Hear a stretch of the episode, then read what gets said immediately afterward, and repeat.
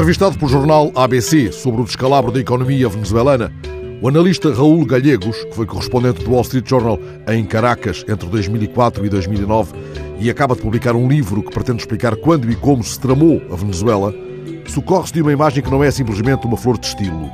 Na Venezuela, as prostitutas ganham mais dinheiro por vender dólares do que por praticarem sexo.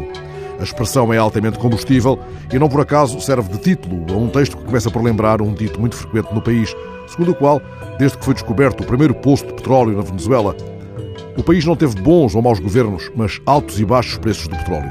Ora, o petróleo está em queda e essa queda acompanhou e acelerou a já enorme degradação da vida política, económica e social da Venezuela.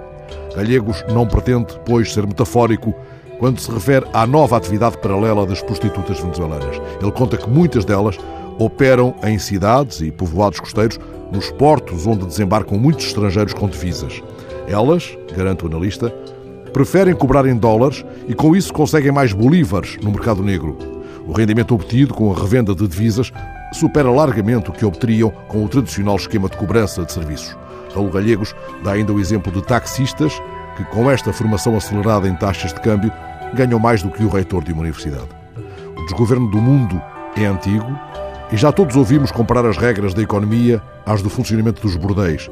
Há notícias que ciclicamente acendem campainhas de alarme ou de desconcerto. Já este ano, por exemplo, a polícia alemã teve de fechar o maior bordel do país por fuga ao fisco.